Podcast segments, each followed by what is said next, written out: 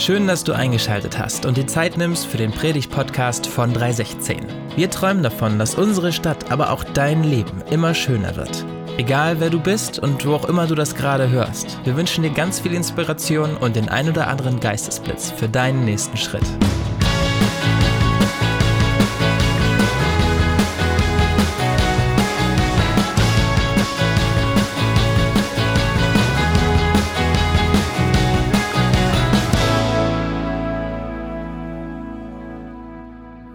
Letzten Male, als ich hier in Linden irgendwie ähm, predigen durfte, da habe ich immer irgendwie gestartet, äh, habe ich zumindest im Rückblick festgestellt gerade, mit irgendwas, warum ich es immer so toll finde, hier nach Linden zu kommen. Und ich glaube, es wird besser und besser. Ähm, also es ist ja schon ein super hohes Level, aber jetzt hier irgendwie die Atmosphäre im neuen Raum finde ich grandios. Und ich fand es irgendwie total cool, beim Lobpreis ab und zu mal in den Himmel schauen zu können. Ich weiß nicht, wie es euch geht, aber irgendwie von da vorne war das auf jeden Fall äh, ein echt äh, schönes Gimmick, will ich sagen. Ich meine was anderes, ihr wisst, was ich meine. Ich weiß nicht, wie es euch so geht, mit was für einer Stimmung ihr hier angekommen seid, wie ihr so den zweiten Advent gerade verlebt und vielleicht auch die letzte Woche verlebt habt. Aber ich bin so richtig in Weihnachtsstimmung. Also normalerweise dauert das bei mir äh, ziemlich lange und es, ich komme meistens so äh, vielleicht am 22. Dezember mit relativ viel Glühwein und vielen gebratenen Mandeln irgendwie in Weihnachtsstimmung. Und dieses Jahr ist das irgendwie ganz anders. Ich weiß nicht warum, es ist vielleicht die Sehnsucht nach so einer gewissen Ruhe und nach so einem Runterkommen und Familienzeit. Äh, und Seit zwei, drei Wochen gehe ich meiner Frau und meinen Kids auch irgendwie schon, glaube ich, so ein bisschen auf den Keks. Jetzt inzwischen sind es wahrscheinlich drei, vier Wochen schon, weil ich immer wieder gesagt habe, wollen wir langsam anfangen, Plätzchen zu backen. Und ich war schon so richtig in, in, in Weihnachtsvorfreude. Und vergangene Woche am, am Sonntag, am ersten Advent, äh, war relativ klar, dass wir einen gemütlichen Sonntag verleben werden als Familie wir hatten nämlich kranke Kids. Also die lagen mit Bindehautentzündung flach, aber wie das bei den Kids so ist, die sind ja trotzdem voll energetisch am Tag. Also wussten wir, es wird ein Tag, den wir zu Hause verbringen und es wird relativ gemütlich, weil keine Aktionen anstehen und wir einfach nur zu Hause sein werden. Und ähm, wir sind wach geworden, sind irgendwie aufgestanden. Ich weiß nicht mehr hundertprozentig, wie es war, aber die Kids und ich gehen die Treppe runter und da steht im Flur ein Weihnachtsbaum. Und dieser Weihnachtsbaum sollte da eigentlich nicht mehr stehen, denn einen Tag vorher hätte den eigentlich jemand von eBay Kleinanzeigen abholen sollen. Aber wie das mit eBay Kleinanzeigen so ist, so steht dieser Tannenbaum da eben immer noch im Flur. Und die Kids und ich, wir waren relativ schnell äh, in Stimmung und für uns war klar, heute wird weihnachtlich geschmückt. Es hat auch nicht lange gedauert. Äh, wir haben nach, weiß nicht, drei, fünf Minuten, vielleicht zehn Minuten Betty überredet gehabt, dass das eine gute Idee ist, diesen Tag dafür zu nutzen, das Haus zu schmücken. Und ähm, es war auch echt äh, eine gute Atmosphäre. Es ist so, wie es sein muss, eben mit den Kids. Ziemlich viel schief gegangen. Äh, wir haben viel gelacht. Äh, ab und zu mal lagen die Nerven blank. Am Ende war das Haus geschmückt. Die Sterne haben im, äh, im Fenster gehangen und die Lichterkette ähm, war am Weihnachtsbaum. Die Kugeln hingen. Und so war es eben in dieser Hütte ziemlich gemütlich. Ähm, wir hatten eine ziemlich gute Atmosphäre und am Ende hatten wir eine wohlige Atmosphäre, die irgendwie geprägt war von Licht, Liebe und Leben. Und wenn ich das so erzähle, dann frage ich mich persönlich, ob ich der Einzige bin, der das ziemlich kitschig findet. Oder ob es dem einen oder anderen von euch eben auch so geht. Licht, Leben und Liebe, ähm, das ist jetzt nicht unbedingt die Rezeptur, mit der große Krimis geschrieben werden. Klaus Douglas, ich habe euch ein Zitat mitgebracht, Klaus Douglas sagt, Weihnachten ist das Fest des Lichts, das Fest des Lebens und das Fest der Liebe. Vielleicht ist das der Grund, warum dieses Fest auf uns so einen Zauber ausübt, weil es an unsere drei größten Sehnsüchte rührt. Die drei größten Sehnsüchte. Wenn wir an Weihnachten denken und an das Licht denken, dann sehen wir eben den Stern von Bethlehem, der eben viel Licht gebracht hat. Dann sehen wir das Leben, Jesus als neugeborenes Kind, das kommt. und die Liebe.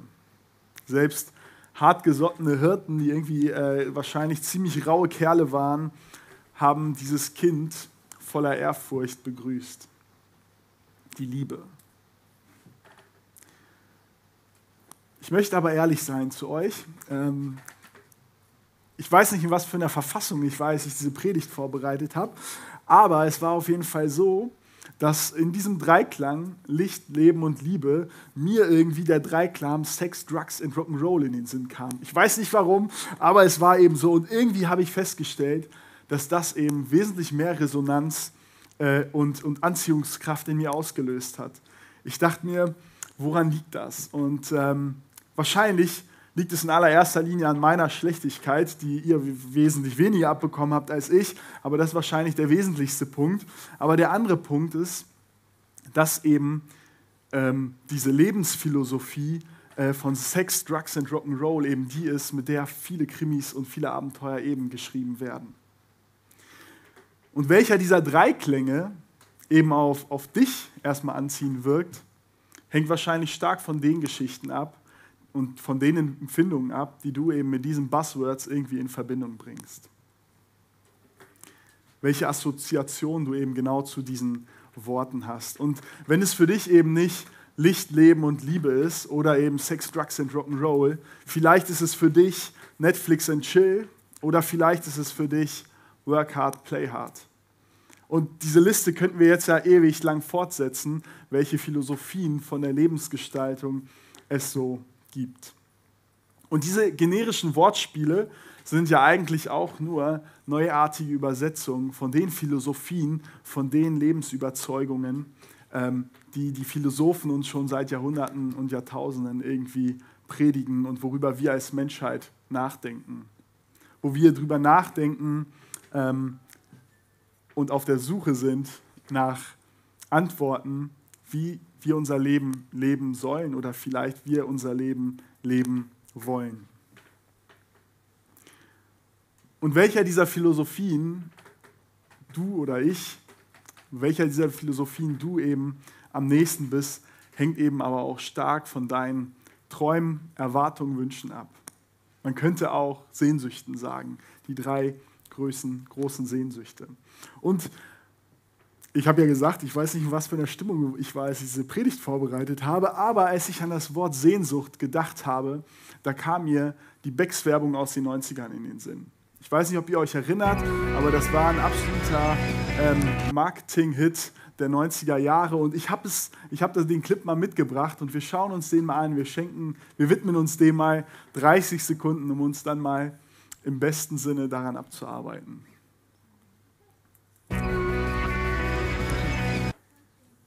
keine Hektik. Ich hab, ich, als ich es in die Präsentation eingebaut habe, gab es kleine Probleme. Deshalb, ähm, vielleicht schaffen wir es ja trotzdem, dass wir uns den mal kurz anschauen.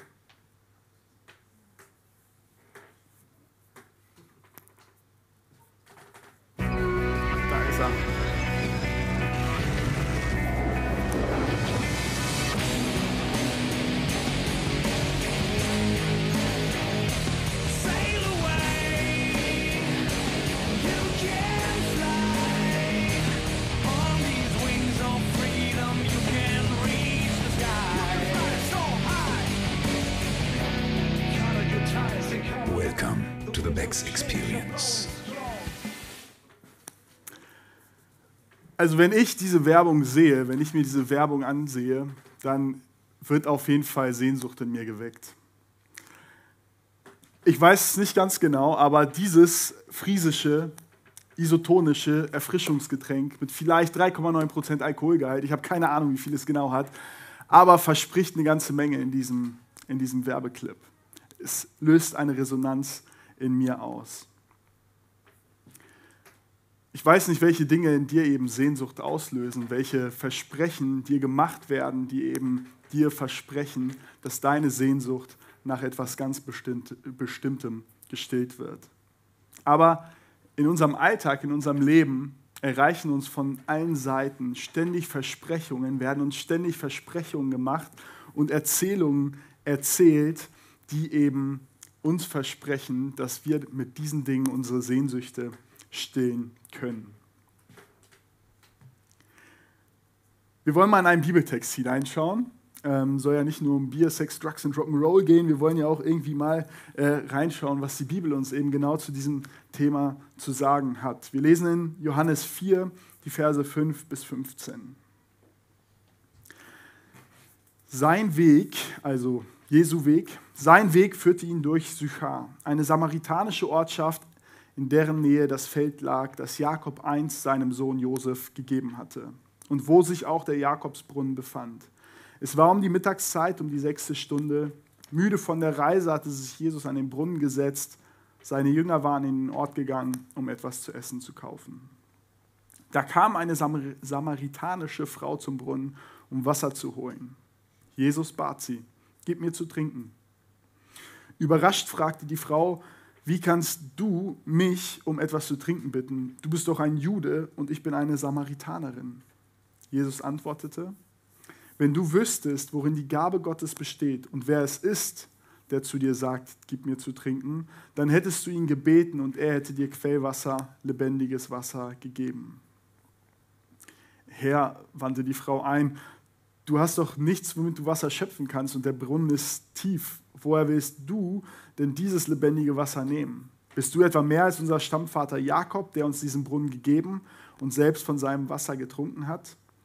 Er und seine Söhne und seine Herden? Jesus gab ihr zur Antwort. Und jetzt stellt euch genau diese Becks-Werbung vor. Jeder, der von diesem Wasser trinkt, wird wieder Durst bekommen. Wer aber von dem Wasser trinkt, das ich ihm geben werde, wird niemals mehr durstig sein. Das Wasser, das ich ihm gebe, wird in ihm zu einer Quelle werden, die unaufhörlich fließt, bis ins ewige Leben zu einer Quelle werden, deren Wasser ins ewige Leben sprudelt. Und was soll diese Frau anderes sagen als, Herr, bitte gib mir von diesem Wasser, sagte die Frau, dann werde ich nie mehr Durst haben und du und muss nicht mehr hierher kommen, um Wasser zu holen.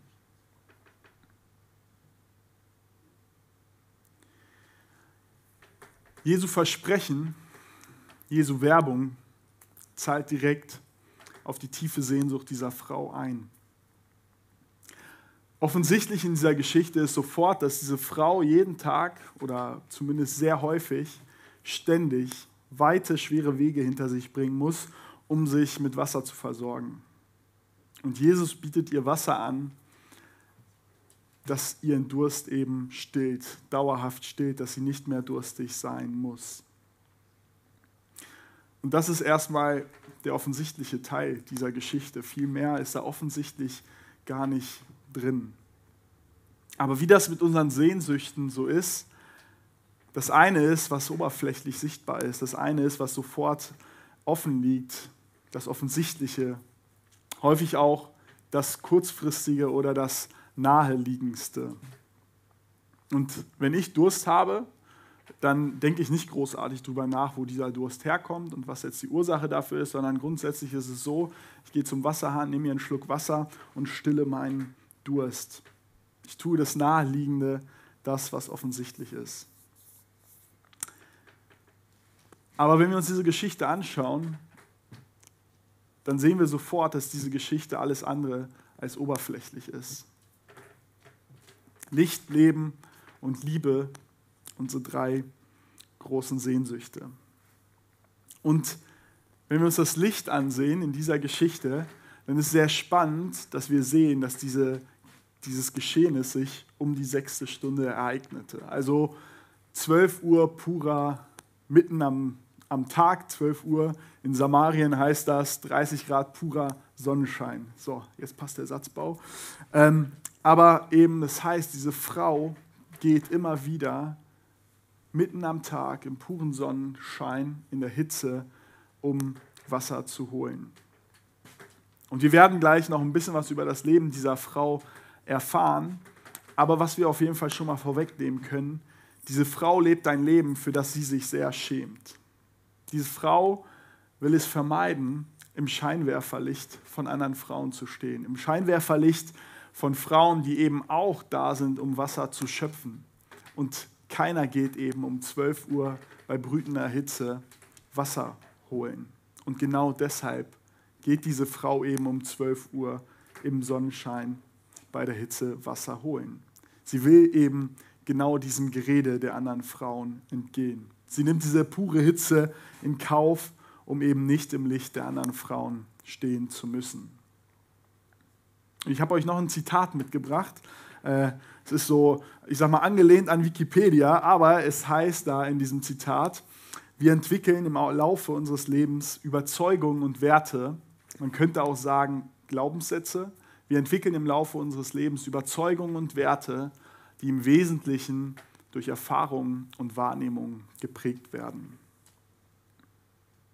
Diese Frau hat Erfahrungen gemacht, diese Frau hat Dinge erlebt, die ihr genau das Verhalten nahegelegt haben, die ihr dieses Verhalten eigentlich beigebracht haben. Die Leute reden, dann halte ich mich bloß fern von denen. Bloß niemanden an mich heranlassen, Menschen und damit eben auch Verletzungen bloß vermeiden. Aber in diesem Gespräch mit Jesus, als sie eben mit Jesus an diesem Brunnen steht, sitzt, wie auch immer, als sie Jesus begegnet und mit Jesus ins Gespräch kommt und Jesus ihr etwas von lebendigem Wasser erzählt, da geht etwas in Resonanz zu ihr, zu ihren Sehnsüchten, zu ihrer Sehnsucht eben nach Licht, Leben und Liebe. Da regt sich was in ihr. Und sie ist gerade dabei, sich darauf einzulassen. Sie ist gerade dabei, einen Schritt auf Jesus zuzumachen. Sie hat ja erstmal ein paar Rückfragen gestellt, ist relativ skeptisch, skeptisch und dann sagt sie eben, Herr, gib mir von diesem Wasser. Und dann lesen wir aber, wie Jesus weiter mit ihr spricht. In Johannes 4, 16 bis 18. Geh und rufe deinen Mann, entgegnete Jesus. Komm mit ihm hierher. Ich habe keinen Mann, sagte die Frau. Das stimmt, erwiderte Jesus, du hast keinen Mann. Fünf Männer hast du gehabt und der, den du jetzt hast, ist nicht dein Mann. Du hast die Wahrheit gesagt. Ich weiß nicht, ob ihr das kennt. Wenn ihr eine Durststrecke hinter euch habt oder noch mitten in der Durststrecke seid und so einen ersten Hoffnungsschimmer äh, seht, so eine erste, ähm, eine erste Chance, dass äh, da eine positive Entwicklung einsetzt oder sich eine Chance auftut. Aber ich weiß nicht, ob ihr das kennt, wenn genau in diesem Moment ihr das Gefühl habt, ihr bekommt einen Schlag ins Gesicht. Wenn ihr merkt oder wenn ihr das Gefühl habt, dass negative Glaubenssätze sich bestätigen, dass ihr euch selber sagt, ja, war ja klar, dass das nichts wird. Dass ihr euch sagen hört, ist ja klar, zu schön, um wahr zu sein. Oder eben, ist doch klar, dass das wieder mir passiert. Wie häufig ist das der Moment, in dem wir uns wieder in unser Schneckenhaus zurückziehen? Und vielleicht denkst du dir gerade auch, ja klar, erstmal von lebendigem Wasser predigen und Hoffnung machen für eben ungestillte Sehnsüchte und dann am Ende ist die Kirche eben doch wieder nur Moralapostel. So würde ich mich fühlen, wenn ich in, dieser Haut, wenn ich in der Haut dieser Frau stecken würde. Wir wissen nicht, wie gut oder wie schlecht diese Frau war. Und das Gute ist, dass wir wissen, darum geht es in dieser Geschichte gar nicht. Das ist keine Geschichte von Moral. Diese Frau konnte sich in der damaligen Zeit gar nicht von ihrem Mann einfach mal eben so scheiden lassen. Scheinbar ist es eine begehrte Frau, eine attraktive Frau gewesen, die äh, etwas Anziehendes hatte, aber immer wenn sie in eine Beziehung gekommen ist, immer wenn sie geheiratet hat, hat sie es irgendwie nicht geschafft, diesen Mann zu halten. Das, es, es, es gab immer wieder Probleme und am Ende ist sie eben zurückgelassen gewesen und musste ähm, das Leben irgendwie wieder selbst bestreiten, was damals sowieso äh, crazy war und eigentlich heißt, du gehst betteln. Und das hat sie auch immer wieder dahin getrieben, ähm, sich auf neue Männer einzulassen. Und Jesus begegnet dieser Frau und ähm, spricht zu ihr und er hält der Frau nicht vor, dass sie eben sechs Männer gehabt hat. Und der, der sechste, der hat es ja nicht mal mehr für nötig gehalten, sie zu heiraten, sich irgendwie verbindlich zu machen, sondern ähm, hat das in, diese, in dieser äh, Zeit einfach so gelebt. Jesus hält der Frau nicht vor, dass sie sechs Männer gehabt hat. Aber er mutet ihr zu, ihren tiefsten Lebenswunden, ihren tiefsten Lebenssehnsüchten in die Augen zu schauen. Er mutet ihr zu, sich als den Menschen zu erkennen, der sie nun einmal ist. Durstig nach Leben, hungrig nach Liebe, immer wieder verlassen, schlussendlich verbittert.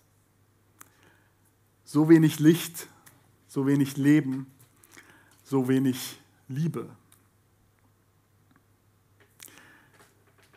Was wir feststellen müssen, ist eben, wir können nicht über lebendiges Wasser reden, solange wir eben nicht bereit sind, unserem innersten Durst auf die Spur zu kommen. Wenn wir wissen wollen, was lebendiges Wasser ist, müssen wir unseren ungestillten Sehnsüchten, uns mit diesen Sehnsüchten konfrontieren lassen. Mit unseren Verletzungen, mit unseren wunden Punkten, mit den nicht gelebten Lebensträumen. Und das ist häufig unser Problem. Das ist häufig unser Problem, dass wir uns zwar sehnen nach Licht, Leben und Liebe, dass wir aber eben nicht äh, bereit sind, über die Dunkelheit, über das Abgestorbene und die fehlende Liebe in unserem Leben nachzudenken.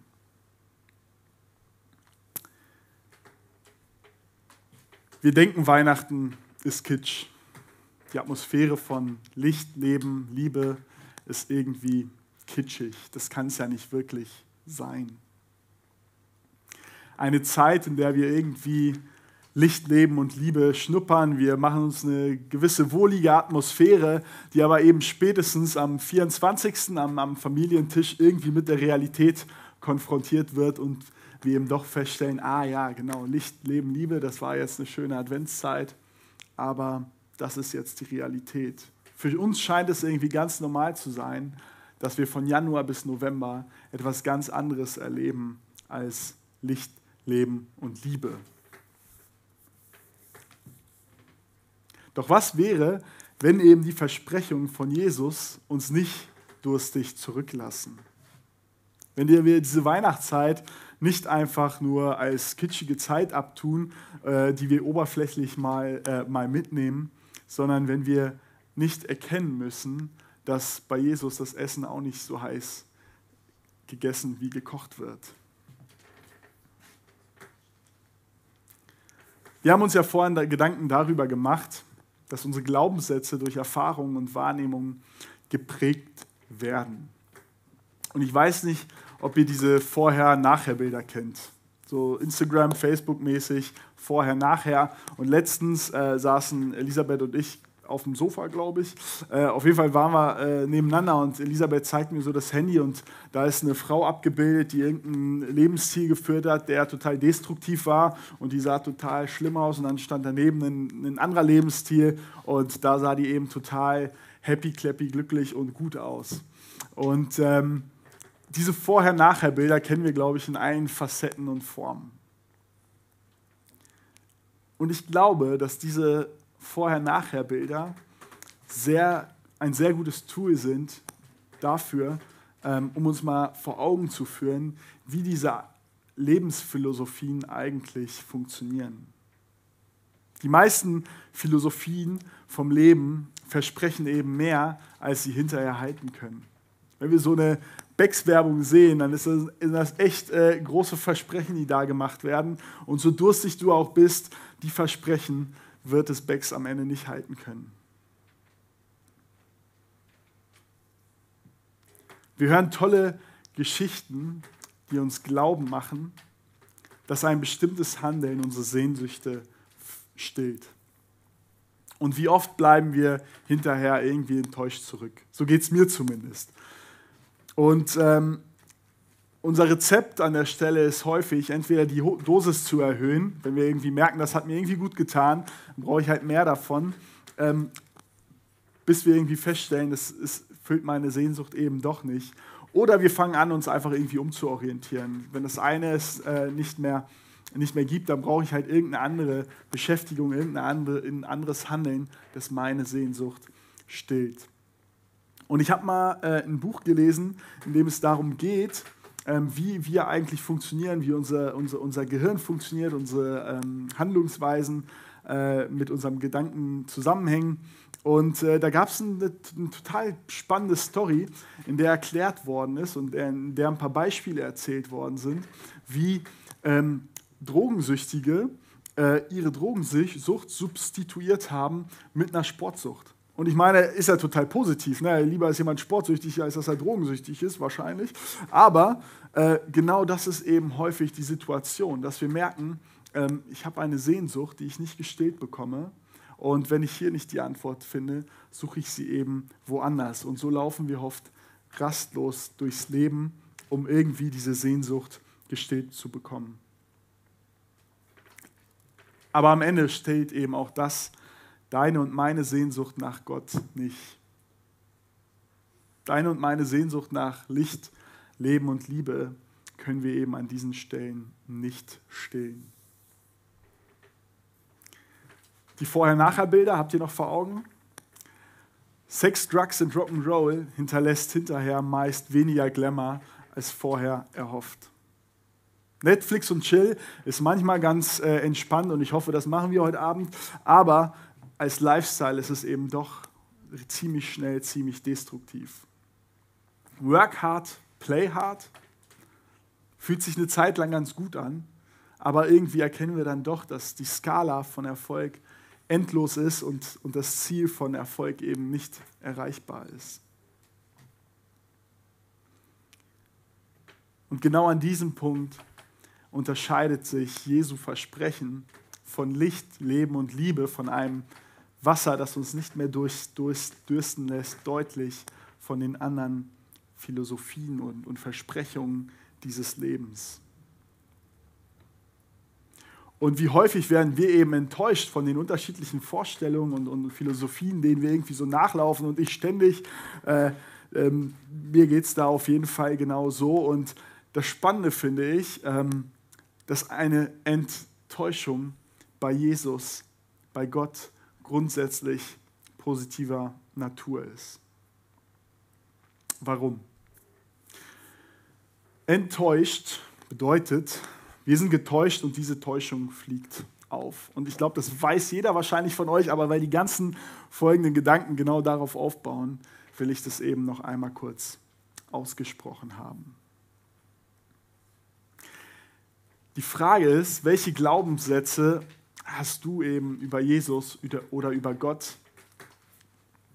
Welche Glaubenssätze hast du von Gott, die dich von ihm fernhalten? Welche Glaubenssätze habe ich von Gott, die mich dazu führen, ihn aus bestimmten Bereichen meines Lebens rauszuhalten, weil ich doch glaube, dass eine andere Philosophie, dass eine andere Überzeugung in diesem Lebensbereich besser ist als Jesus Antwort auf das Stillen meiner Sehnsucht.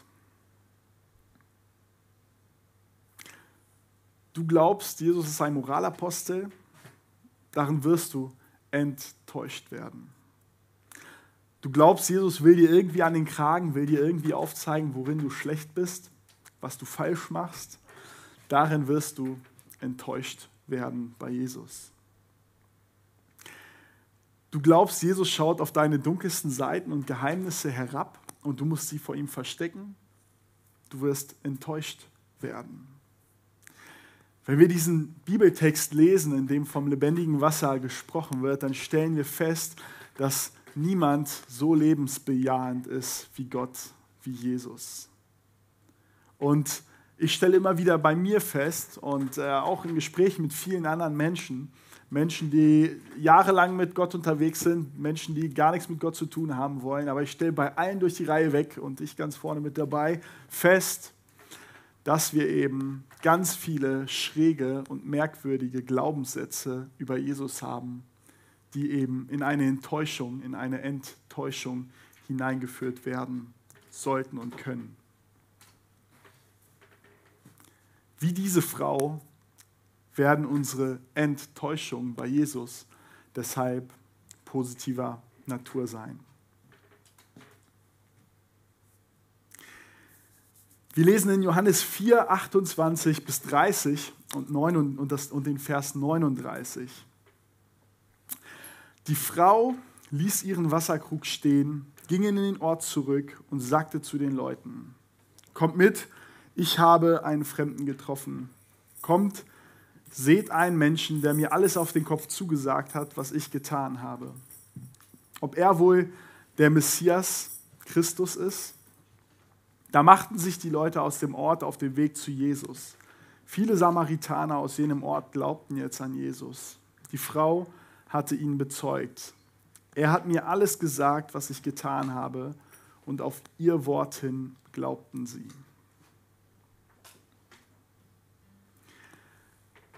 Diese Frau lässt sich auf Jesus ein. Sie lässt ihren Wasserkrug stehen, sie lässt ihre bisherigen Antworten stehen, ihre bisherigen Versuche, ihre Sehnsüchte zu stillen, lässt sie stehen. Ihr Leben dreht sich nicht irgendwie um 180 Grad und plötzlich befindet sie sich in einem rosaroten Bällebad. Nein, aber es fällt ein erster Dominostein. Sie lässt ihren Krug stehen, sie lässt ihre bisherigen Antworten stehen und lässt sich ein auf Jesu Versprechen von einem lebendigen Wasser, das uns nicht mehr dürsten lässt. Und ich möchte dich zu einem nächsten Schritt einladen.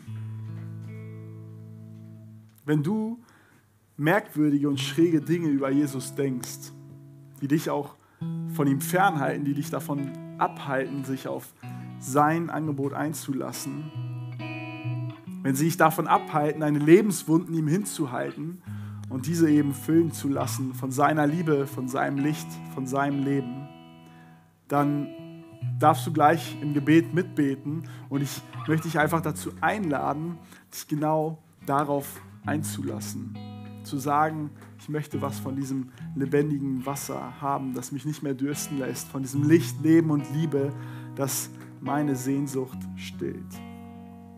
Aber wenn du vielleicht jede Woche hier im Gottesdienst sitzt und dir so denkst, jo, kenne ich, dann möchte ich dich einladen, darüber nachzudenken, in welchem Bereich deines Lebens es eben dir so geht, wie es mir geht.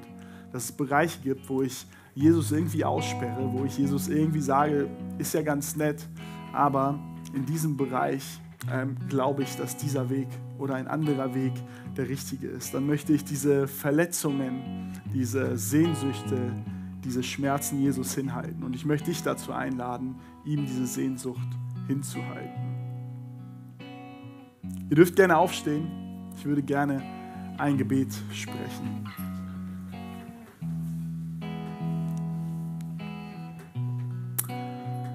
Herr Jesus Christus, ich möchte dich bitten, dass du uns davor bewahrst, in dieser Zeit jetzt irgendwie so eine fromme Soße über die Weihnachtszeit zu gießen, irgend so einen Kitsch wahrzunehmen, ähm, den wir nicht an uns heranlassen wollen, weil es eben so kitschig ist.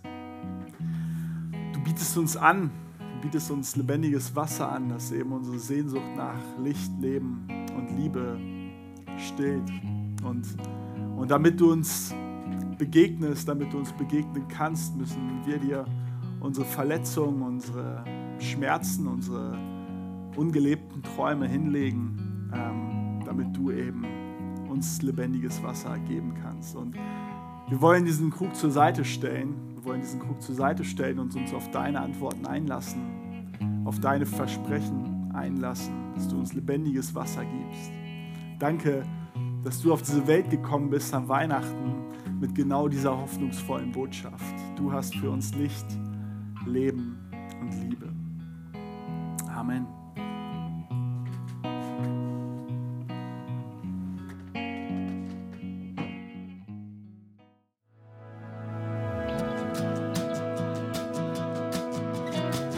Vielen Dank fürs Zuhören.